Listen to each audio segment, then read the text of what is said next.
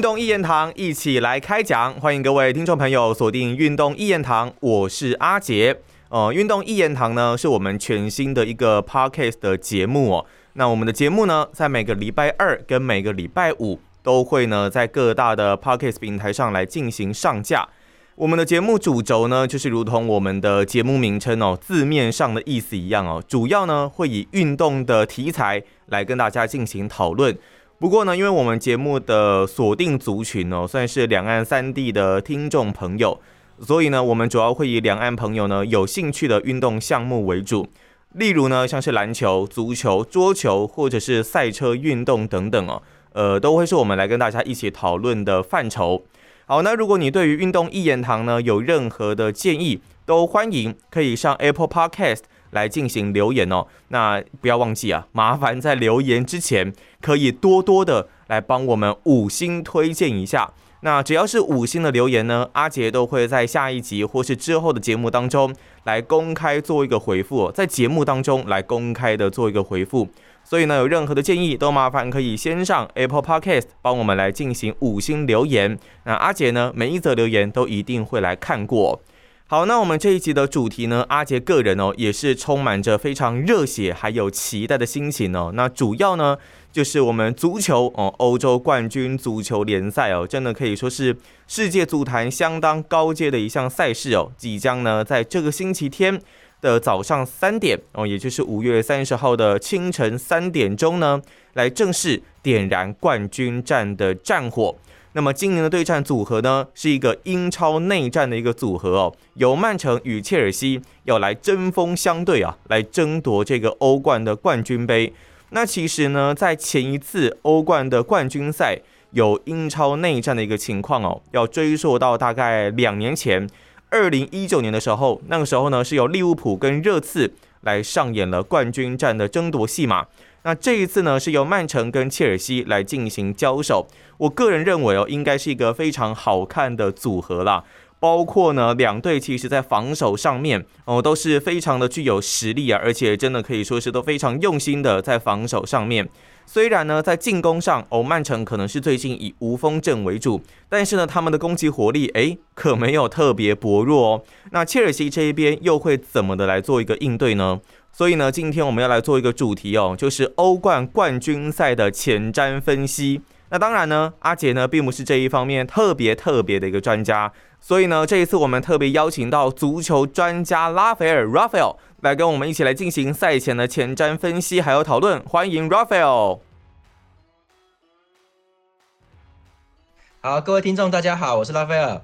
哦，Raphael，你这个应该可以算是之前啊，因为我在运动世界网站那边很常看到你的文章，所以你应该算是足球看很久、很专业的一个专家了，这没问题吧？哎，说不上专业啦，不过也算是够老啦，资历比较老一点这样子。你大概看球大概看了多久应该有三十年差不多。哇，三十年！哎，等下你声音听起来有一点年轻哎，你你这过三十岁了是不是？其实我现在是四十岁，大概十岁看球的，所以也是三十年有了哦。所以看球资历是很深的。那你大概写这个足球，因为呃，如果听众朋友到运动世界视觉的视的这个网站上面，运动世界网站上，你就可以看到拉斐尔哦，拉斐尔这一位作家哦，他写了非常多有关于足球相关的文章。那不管是分析啊，还是赛报等等，我觉得。都具有非常高的一个专业度。你大概写作已经大概写作多久了？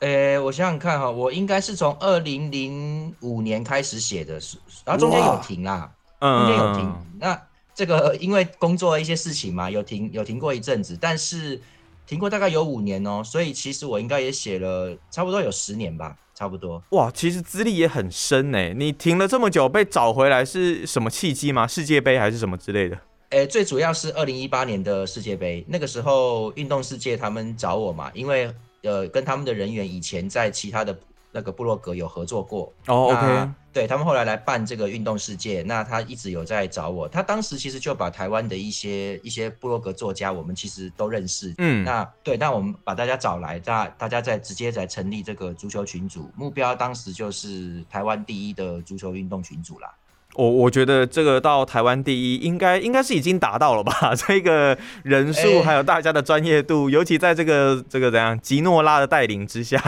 对对对，这其实就是对吉诺拉，其实跟我也是差不多。可是我觉得他应该是不是七八岁就看球的一个人呢？他比我多几年。我觉得他可能还没出生就已经在看球了吧？就对他对的，其实这边应该有人知道吉诺拉啦，因为他。其实小时候是住在国外的，所以他看球的时间应该肯定比我们久。是，可能懂事就看了啦。所以其实我们当时就是一，我们一直都很熟嘛。嗯。所以我们就在这边写作。那那这个其实我想台湾的听众朋友大家都知道，因为这个足球圈比较小，所以说其实我们这边在运动世界的话，基本上就是最主力的群组了，在整个台湾的 部落格界。所以说第一名的话，应该流量这个人气流量是有的啦。哎，那那像是在对岸，比方说在中国大陆的这一块，你们你们也有在那一边，就是有一些接触吗？还是？呃，我是没有，但我本来有想要弄这个我们微博啊，然后一些写作。那但是我后来觉得说，我们还是先把台湾这边这个人气要先拉起来。OK，那对，那其实现在对岸的网友都非常灵通嘛，他们也知道怎么来看我们的一些资料。那其实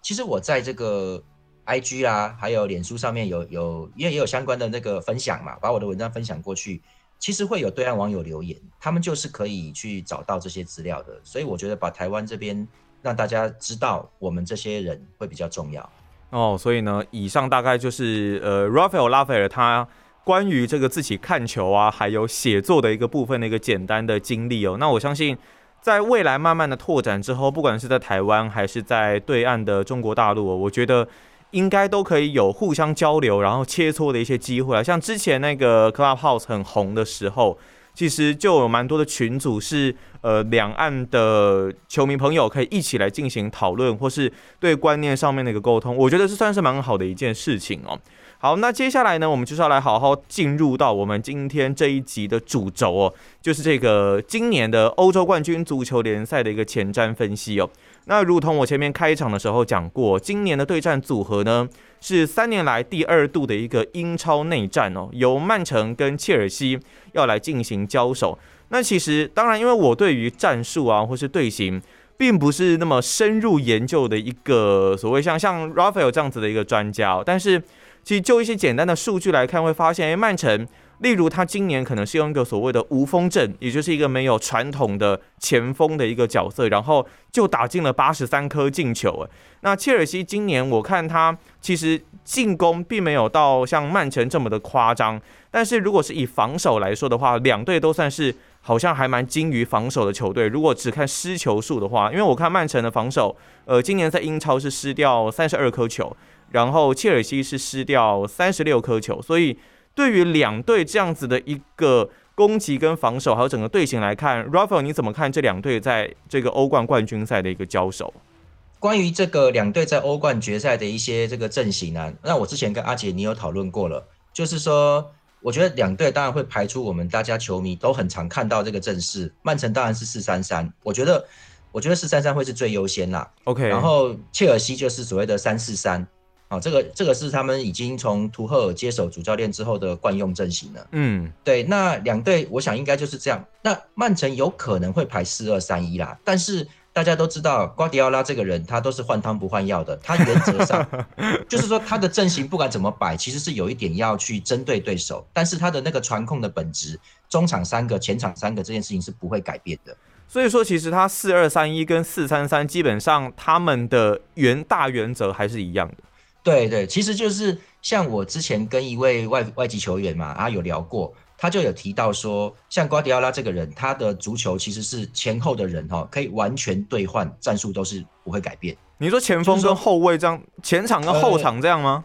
其实，在巴萨的时期是这样哦，他连后面四个人上去都是可以打的。那现在在曼城，就是说，你想想看哦，你把他中场三个人放到前面去。把前场三个人退后，其实他一样能打那个控球。瓜迪奥拉特色就是这样，他前场六个人是可以任意去交换位置的。哦，OK，那这样子的好处是说，在比赛过程当中，在整个打法上面可以更灵活、更快速，这样子吗？对，其实就是一个所谓的，就是他这这这就是他为要打无锋阵的原因呐。因为就是说，他其实是变成说，你说他的王牌是德布洛因吗？其实不一定哦。像德布洛因受伤的时候。马上就变成了这个金多安嘛，嗯，就是说他可以光州跟上去了这样子，对他就可以做。所以说，其实瓜迪奥拉这个阵型只要成功的话，它是一个很有变化性，而不是说完全靠某一个前锋或是某一个王牌才能解决事情的。所以他的他的阵型是灵活度是相当，我觉得是比较高啦。那像是你刚刚有说到，他可能会采用四三三或是四二三一。那如果真的要取其一的话，是根据不同的对手来做决定吗？那这两个阵型，虽然你说他的人员都可以兑换，但是这两个阵型，它有没有在哪一些的呃优缺点上面有个明显的差别？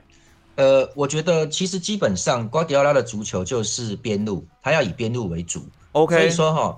对，那我我们现在就是来讲一下这个他用这个东西可以发挥什么效益。因为像切尔西来说是三四三。其实图赫尔他摆这个阵型哦，也不是说他他想摆这样，而是说切尔西他本身是因为他没有办法，他的中后卫真的比较弱，他必须要三个人都要站在后面，他必须打三个中卫。那在这个情况下，之前兰帕德带队的时候，他的攻击就有变差，其实就有点顾不到。嗯，那这个状这个状况呢，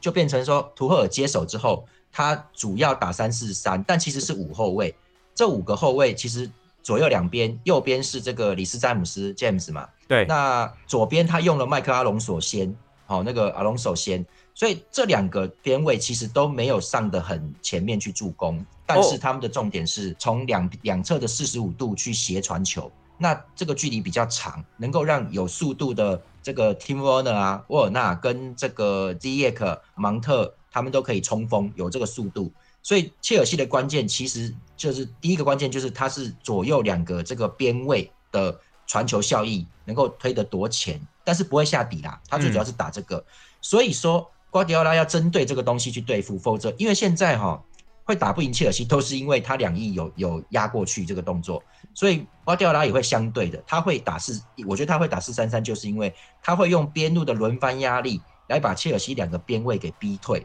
那这样子就没有传球了哦，所以说其实像是以切尔西来说，呃，James 跟 Alonso 他们反而是扮演着在攻守是都扮演着非常重要的一个角色。我这样子听下来，如果他们呃，因为你说他们有三个中后卫都压在后面嘛，那如果这样子他们一直被逼退，一直被逼退的话，变成他们在攻击上面就没有办法有所发挥了。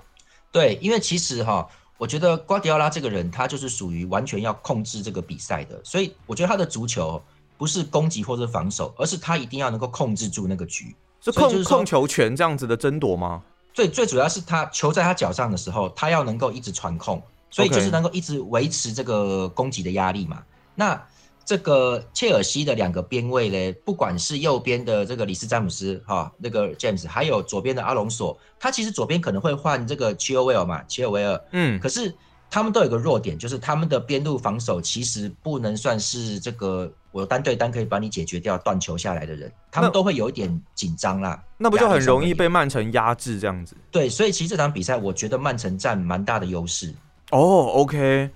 所以说像这样子的一个情况之下，那。难道切尔西没有应对的方法吗？不论不论是阵型上的处理，或者是球员上面调动，还是说今年赛季可能这就是他们一个最明显的弱点，是必须要借由其他球员去弥补的。对，我觉得哈，像这个切尔西，他其实有一些为难的地方，就是说他今年的后卫确实这个能力并没有到达说这个所谓冠军等级啦，还没有到那个级别嘛，所以他几个中卫对他有一些吃亏。那他的王牌就是这个 Tiago Silva，这个巴西的三十五岁中后卫，巴西队长嘛。嗯，那切尔西中间成绩会掉的原因，很大的关系基本上就是因为 Tiago Silva 受伤了。哦，OK，对，所以其实你看他在防守上是非常依靠他的。不过现在是因为 Tiago Silva 已经回来了哈，他现在看起来没有问题，他的下半季最后时段他都有打满，而且他都有守住，所以切尔西就。打出这个最后段的成绩就蛮好的，就有出来了。嗯，然后然后还有这个中场的那个坎特嘛，坎坎特，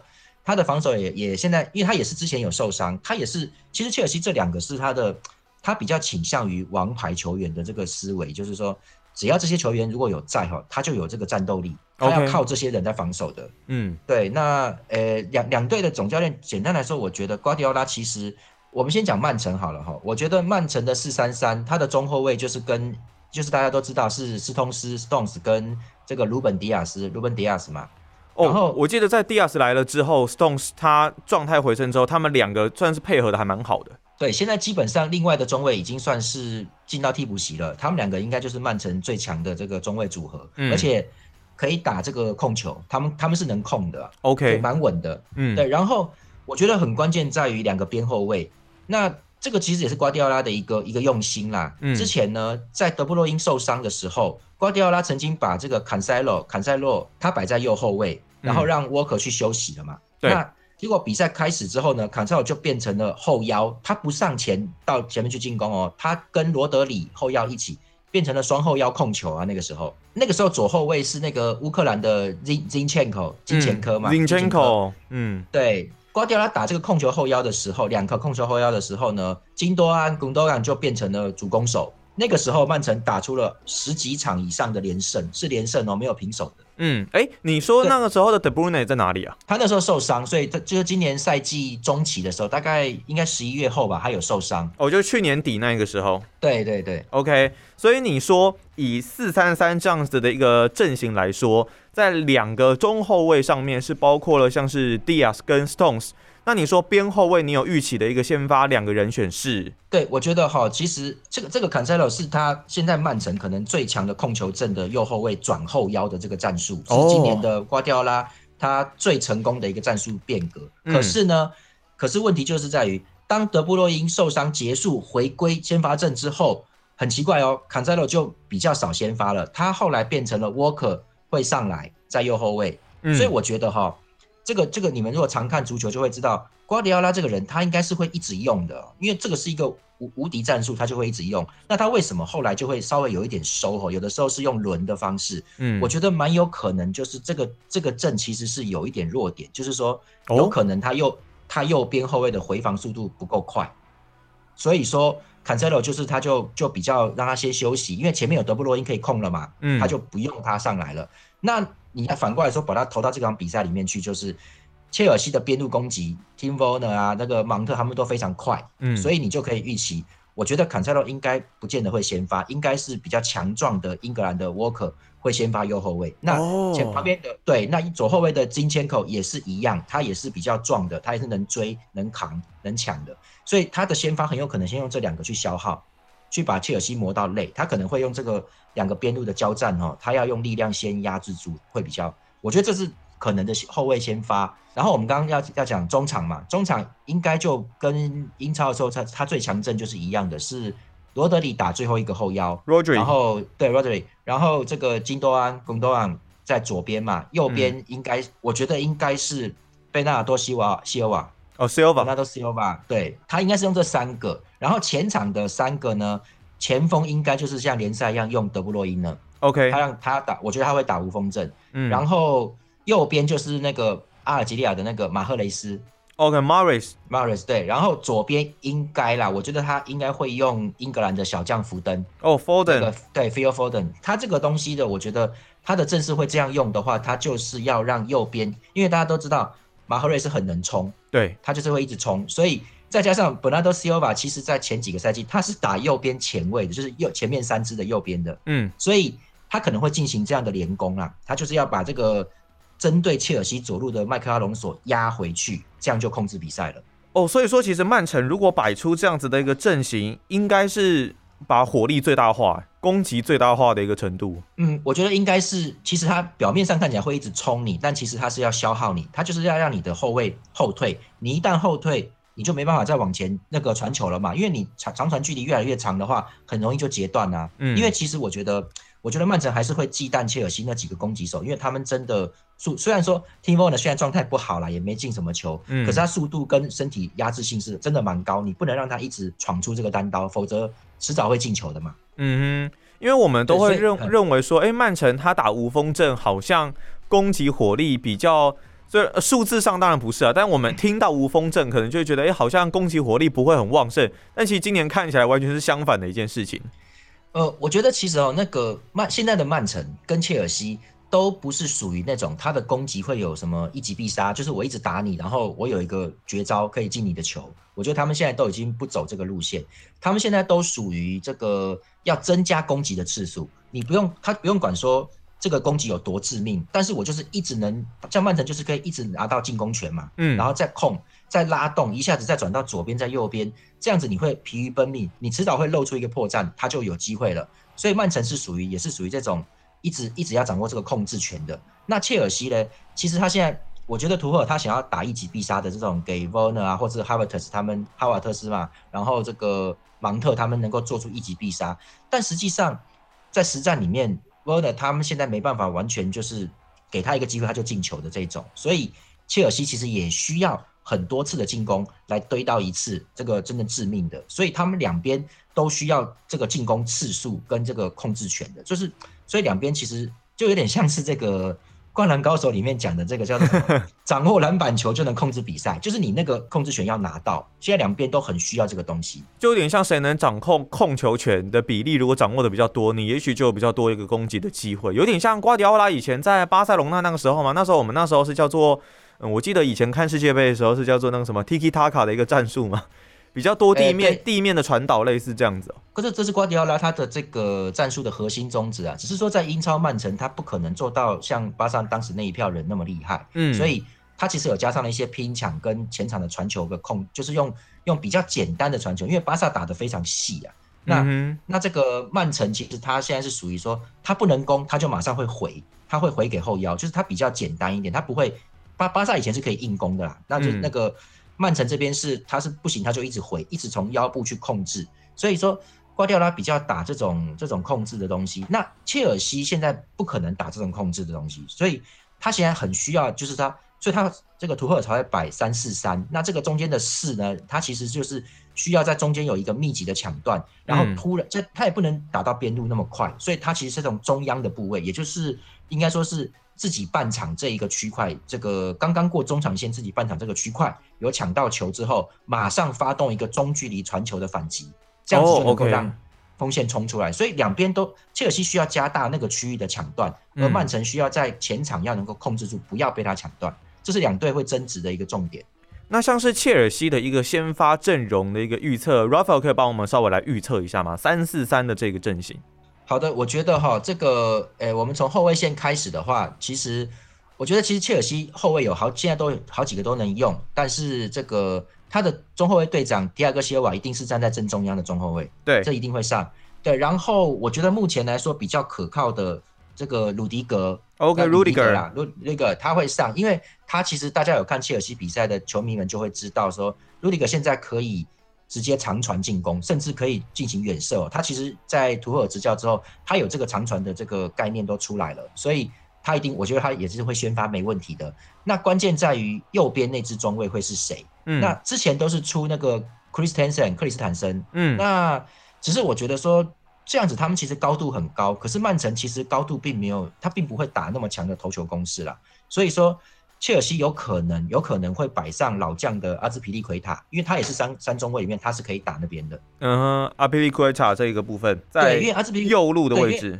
应该说右边的中卫，三个中卫来。哦，右右边的中卫，OK。对，为什么呢？因为阿兹皮利奎塔本身他是他是四后卫的边后卫出身的，他有那个边锋的进攻性。嗯，所以我在最近看切尔西，因为那个就前两周的时候，英格兰足总杯的时候也是。就最最近切尔西有几场很激烈的跟莱斯莱斯特城的激烈比赛嘛？对，你就可以看，对，你就可以看到说，阿兹比利奎塔明明他有时候放在后面中卫那个位置，但是他会往前冲，然后他本来的右边位这个那个 Rich James 詹姆斯这个小将，他会看准这个前辈往前冲的时间，往后退去补防守位置，就是做一个交叉哦，换位，有点类似换位这样子。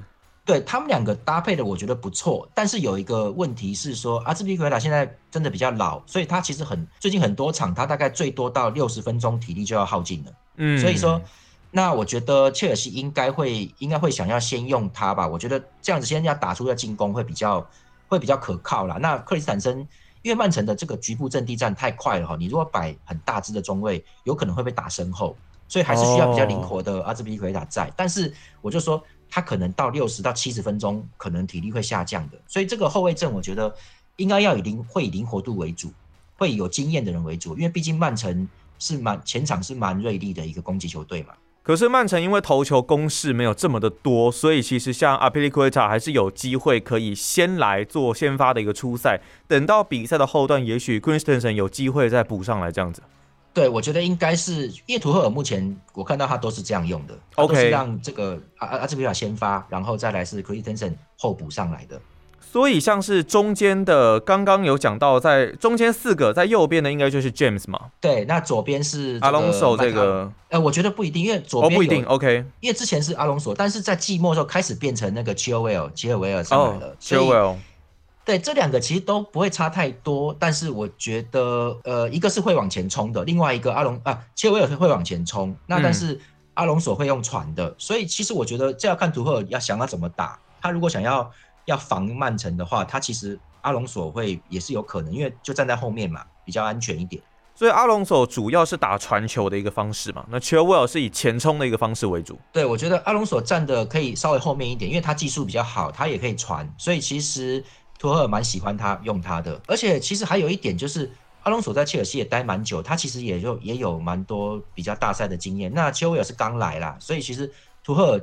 很显然想要先用。之前切尔西的老队员，他很显然想要这样做。哦，OK，那像是中间四个的中间那两只，对，中间两只，那我想大家都不会有疑问，就是这个 Jorginho，那个对岸的发音是若日尼奥嘛？OK，若日尼奥跟康泰，法国的康泰，这两个是现在固定的部分。那我觉得康泰是关键球员，我们等下再讲哈。那好，再来是前场的三支前锋，应该还是就是 Tim Werner 啦，就是沃沃纳。然后我觉得芒特也一定会上，因为芒特今年已经被选为切尔西全队最优秀的球员了。嗯，对，所以他是他是能打中场，能打边锋，然后他对回防的这些位置都顾得很好，是而且是跨到这个兰帕德时期跟现在图赫尔时期，连图赫尔都喜欢他，所以他是先发是一定要的，因为没有他，现在没有芒特。切尔西前场的组织会变得很糟糕，就是直接打，然后直接射门这样。有芒特就会有穿插，就不一样。那另外一支我觉得就会很有悬念了，因为之前我觉得图赫尔试过，好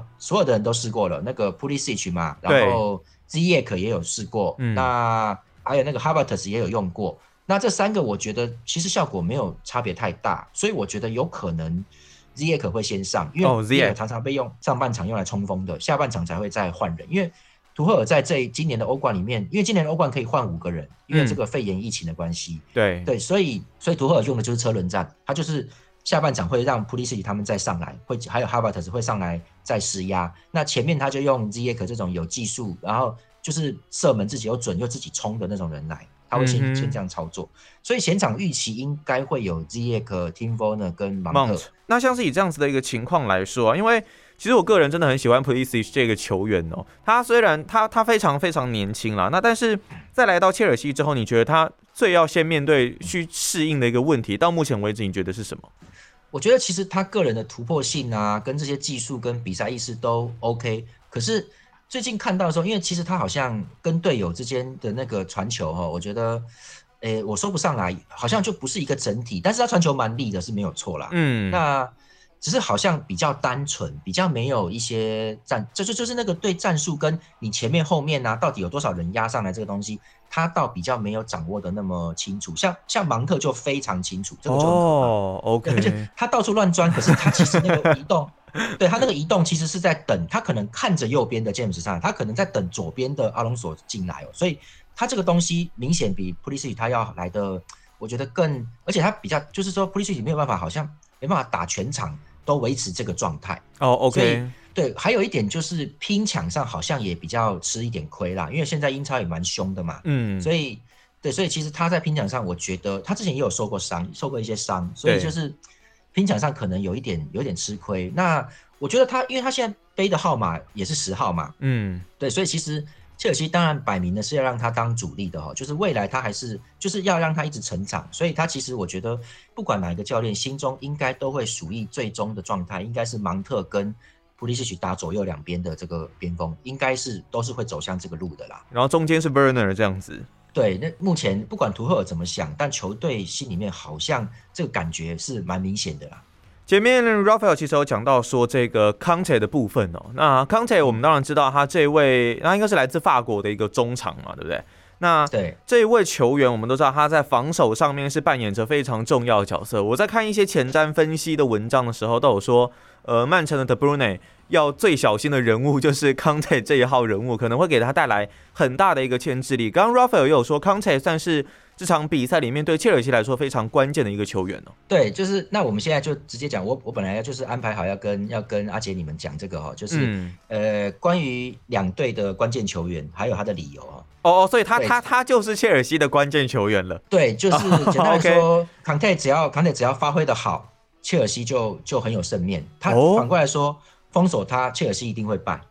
嗯，对，这是第一个哈。然后这个，因为因为我们先讲切尔西的部分，就是。像像康泰他其实现在下半季切尔西有就是图赫有打出一段很好的成绩的时候，是跟康泰的发挥有绝对的关系的。那不单单是他在防守上有这个发挥，那防守就是康泰的防守跟队长 Tiago Silva 的防守嘛，这两个人只要有在，就能够把后面都拦挡下来很多很多的进攻。嗯，那但是重点是每次到了比赛进入一个阶段之后，通常是上半场后段开始。康康泰就会往前压，压过半场线，这个动作就会导致对手的防线崩溃。每一次都是一样，所以在进攻面上，他也有帮助。哎，对，因为其实这边我们跟其实很多球迷都知道，那我就跟大家分享一下，就是说，其实像法国的后腰球员啊，甚至包含后卫都有这个特性，就是他们很多都是所谓的黑人球员，非常强壮。对，所以很多人都觉得他们是强壮哈，其实不单单是这样，很多职业球队都很喜欢法国球员，就是因为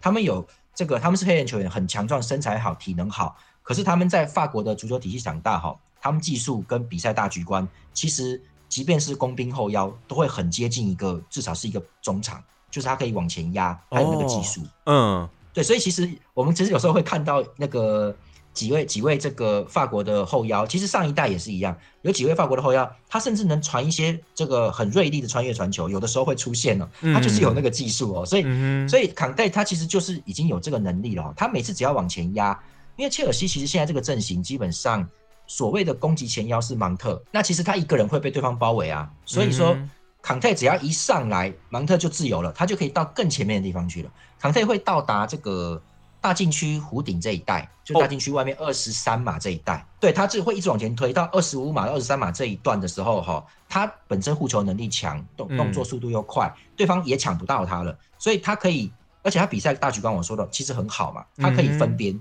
对，变成说他是一个移动的，也不是炮台，它是一个移动的传球机器，它就是移动到那边去，你就很难去抢断它，然后这个时候芒特就可以不用管控球了。他就往前压到禁区里面去了，这个这个区域就分开来了。所以说，只有康泰往前的时候，切尔西才会前面就会出现了一 v o n e r 在禁区，二芒特在侧面要切入了，所以就这个东西就出来了。所以切尔西的攻击模式就是要靠康泰往前，否则是没有人可以去担任这个职务。因为在前前一任教，应该说前两任教练的时候，都有试过让久基尼奥、若瑞尼奥往前压，甚至有让另外一个现在还在的后腰这个 Kovacic 嘛也往前压。对，但是。效果都不好，效果都不会比坎特好，因为坎特他其实当然大家把它翻译成坎特嘛，然后看到一句话觉得很有趣，他说没有过不去的坎，只有过不去的坎特，是吧？对对对，而 是防守真的是非常可怕，而且他身高不高哎，对他身高应该其实他这个缺点就是这个太矮了啦，不然而且其实。像我很多人会拿他跟以前法国我们那个时期的一个那叫马克莱莱嘛，席丹的好朋友哦，OK，那这个对跟这位后腰相比，其实马克莱莱应该还跟他就是还比他强壮很多哈。那坎特完全是靠这个速度跟移动，你真的要身体硬扛哦也可以，但是他就变得会受伤，因为他不是那么那么壮那么猛的啦。不过他其实就是靠着移动范围跟他抢断，其实很快，动作其实很快，所以其实。他具备了能够快速压上前场的一个一个功力哦，所以就是说，切尔西其实是要看他，不然哈，以现在 Tim Werner 现在状态其实比较低迷的情况底下，嗯，其实不容易进球。其实常常要看靠芒特在进球，或是 Pulisic 他们要想尽办法，好多个机会才会制造出一个进球。但是呢，坎特只要一前压，对方就很容易有一个接近崩溃的一个样子，所以就是很需要他。所以反过来说，曼城就是为了要封锁他。所以才会我才会说他们会打无风阵，就是因为一我相信一定会针对坎泰的这个存在，他在哪里呢？其实那个曼城就要避开他，不能不能让他去抢到球，避开他。对，所以这就是我说，我觉得曼城应该会打四三三的原因，因为如果你打四二三一的话，你正中央就有个攻击中场，对不对？那那个人对那个人就是德布洛伊，那当然就会对到康泰，康泰什么都不做，就是跟你黏在一起，那你就变成是大师了。对，就因为其实你知道。攻击球员的王牌，他是有技术，而且他对球队的攻击的这个加成是很高的，就是就是靠他在组织嘛。嗯。可是后腰工兵只要有体力就好啦，所以他就一直跟着你。他其实大家互相抵消掉的话，其实是你比较吃亏的。所以，就所以就是说，曼城会尽量让德布罗因这种这种主攻手，他会要远离坎特，你不能靠近他，你不能跟他的区域重叠在一起，不然你会被他一直追抢嘛。所以说。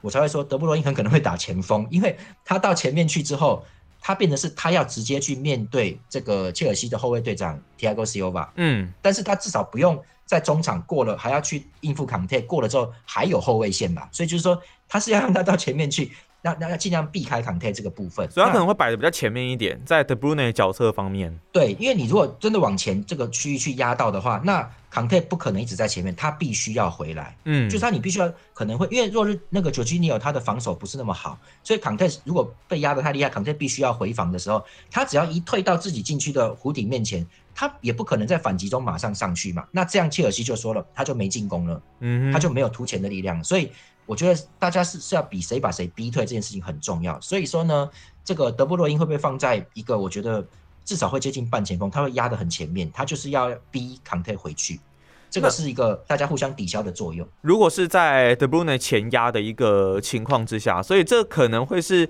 曼城打四三三的一个还蛮重要的一个理由哦。那如果曼城真的要挑一个 key man 的话，是不是就是德布内这个角色？呃，我觉得很难讲，因为曼城的攻击点蛮多的嘛。但是我我觉得切尔西就是再怎么样也会去守德布罗因，因为很明显他是王牌，那你他都不守就太夸张了嘛。所以你一定要把他给对，所以我觉得，可是他德布罗因状态很好，所以就是说变成说可能要两个人去挡他，前后要要去做纵深去挡他，所以。这个我觉得，因为毕竟这是欧冠决赛啦，所以你说要他大杀四方，我觉得也很困难，因为大家都会顾好这个整个的站位跟防守嘛。嗯，那我认为曼城的关键人物很可能是左边，可能是在左边出现的菲尔佛登 （Phil Foden），嗯哼，一个怪兽啦。他其实已经是曼城在欧冠历史上，就曼城队伍里面最年轻的进球球员，也是在。淘汰赛阶段就是曼城队史上最年轻的进球者，他就是在淘汰赛阶段有有几个非常非常漂亮的进球。那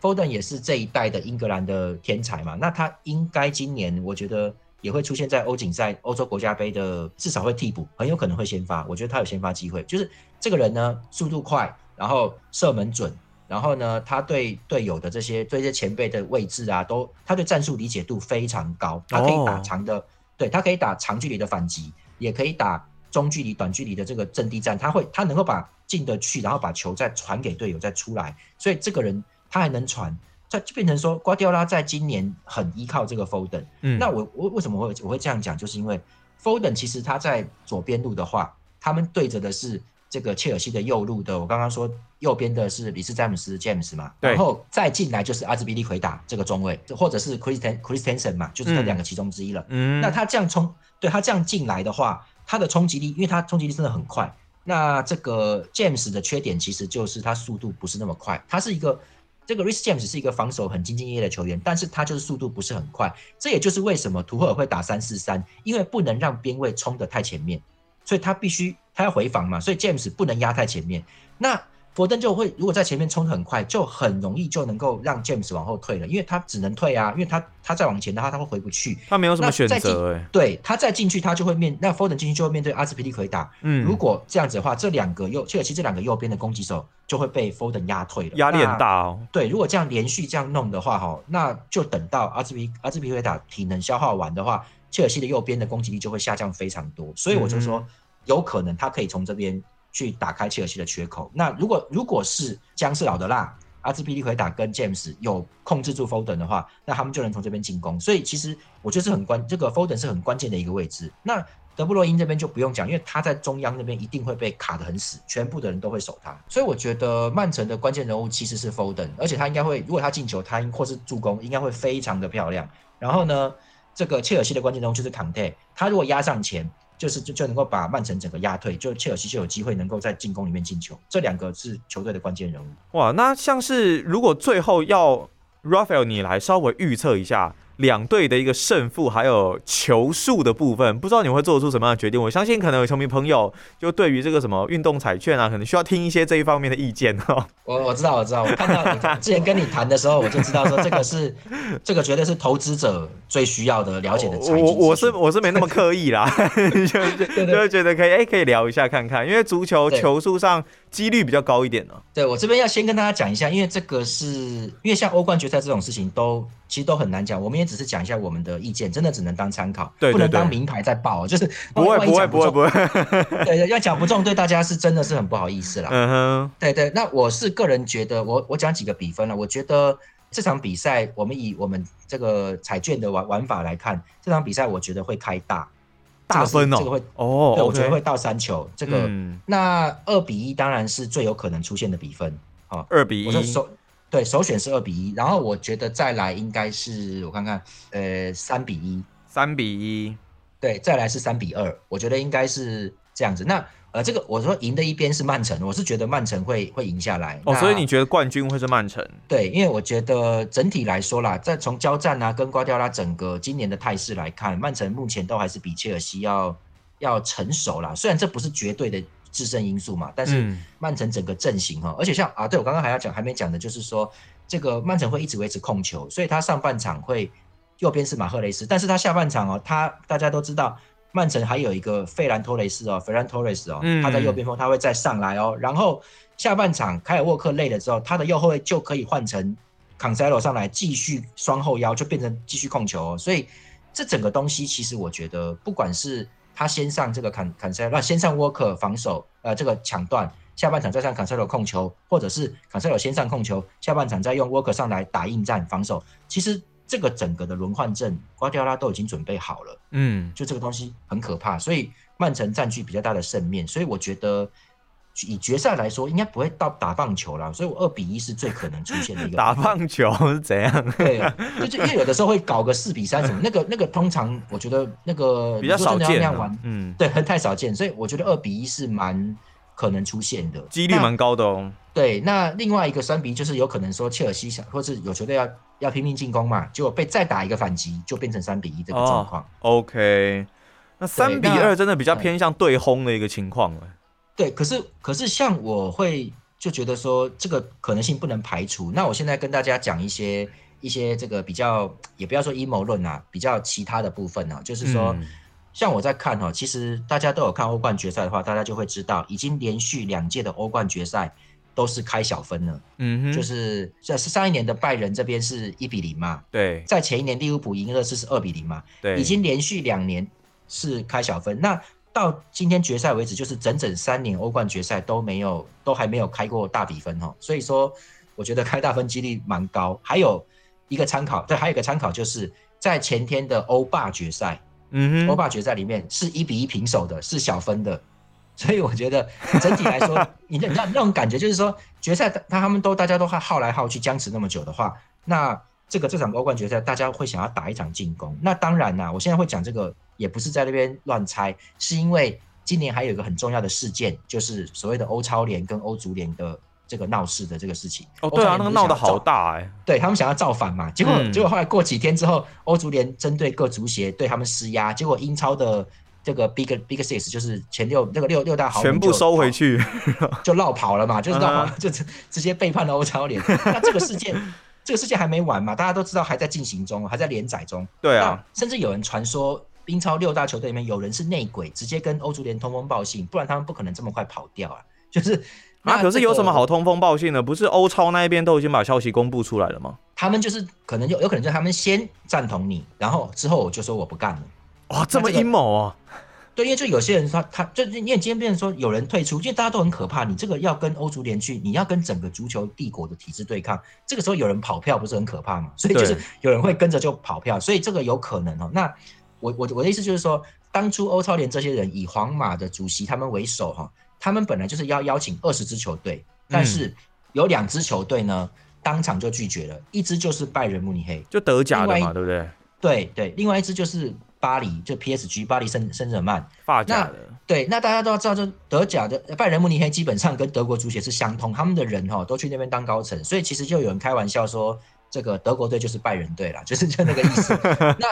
简单来说。拜仁队他们是跟德国足协的这个是整个一体化，他不可能去搞这种造反的，这个东西其实是很很反叛的，他们不会干这种事，所以他本来就干的。那巴黎据说是因为他们的签约的赞助商跟这些转播权都已经定好了，那都属于欧足联，你不能这样子就说我另外搞一个赞助商，他们也有好像有有这些跟他们的老板这边有关系，所以他们不能去参加这种欧超联啊，自己搞的。那所以我就那当然，我觉得在英超里面六队里面最不用搞这个的就是曼城哦。那我不是说曼城是内鬼哦，不是，就是我的意思是说，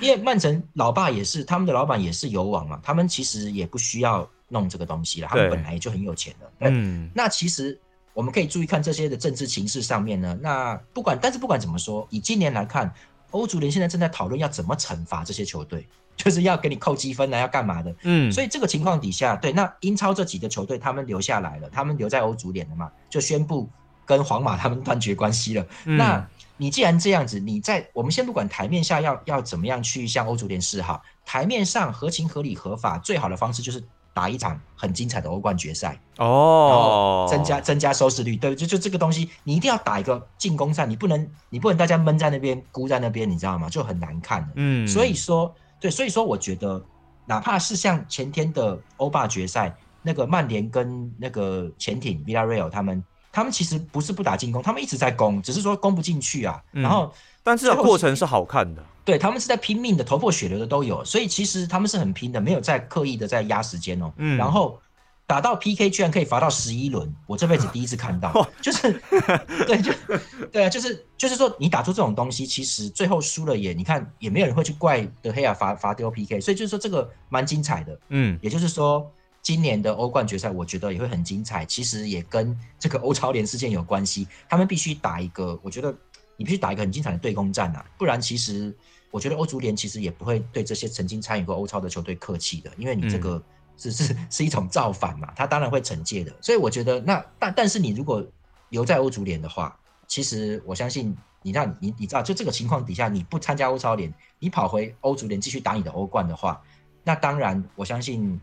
会比较有你的机会。所以说呢，你看哦，都是很支持欧足联的拜仁，去年是欧冠冠军嘛，嗯，对。那今年曼城跟切尔西打到决赛，他们一定会打一场很精彩的比赛。那这个，所以巴黎也是这两年都在四强。我觉得其实这个东西就是，你说决赛会怎么样？我觉得接下来决赛应该都有机会开大比分，因为因为他们进攻战好的，嗯，对，必须要必须要吸引观众，因为因经过肺炎疫情之后，其实其实大家都就最近才开始开放球迷入场啊，嗯，所以其实大家都亏了不知道多少亿欧元，所以必须要赚钱回来，这个是很重要的一件事。对，所以我觉得。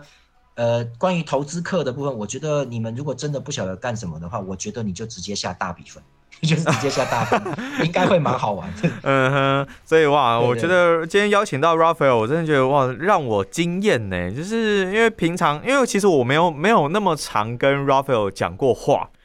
所以我真的觉得哇，你的口条是非常给力的。我觉得之后。有机会我还想要多找你来聊一些其他的主题，例如像是因为我以前喜欢这样打电动，以前都是用巴塞隆纳，那我是非常怀念 Chavi、Iniesta 他们那一个。世代的那一批球员，那你刚刚也有讲到说，像以前瓜迪奥拉在的时候，他们打这个呃 Tiki Taka 战术啊，打的是非常细腻的。我觉得之后可以开一些特定的主题来再来跟你聊一下这一方面。也不是毛遂自荐，我什么都可以聊，其实你也可以聊摔跤之类的，你知道，就是就是哦，你种类很多哦，种类很多，是不是？我应该应该说应该说我不是，譬如说我不是说一直都都看摔跤几十年，没有到这个地步。嗯，但是那个。最激烈的那几年，我们都都知道，就就是我的意思说，我们可以聊聊当年呐，还有譬如说像赛车啦这些，我觉得都可以。话当年是不是？我觉得，对我觉得，我觉得不晓得我们的听众想要是不是想听专业的，但是如果是想要大家大家很开心的聊一聊一些可能你们小时候的记忆啦，这些回忆的部分都没有问题。对，但是要很专业，我觉得可能还真是真的是要请。那个领域相关的非常专业的人来了，但是对，如果说阿杰你觉得我们聊得很开心就好的话，就是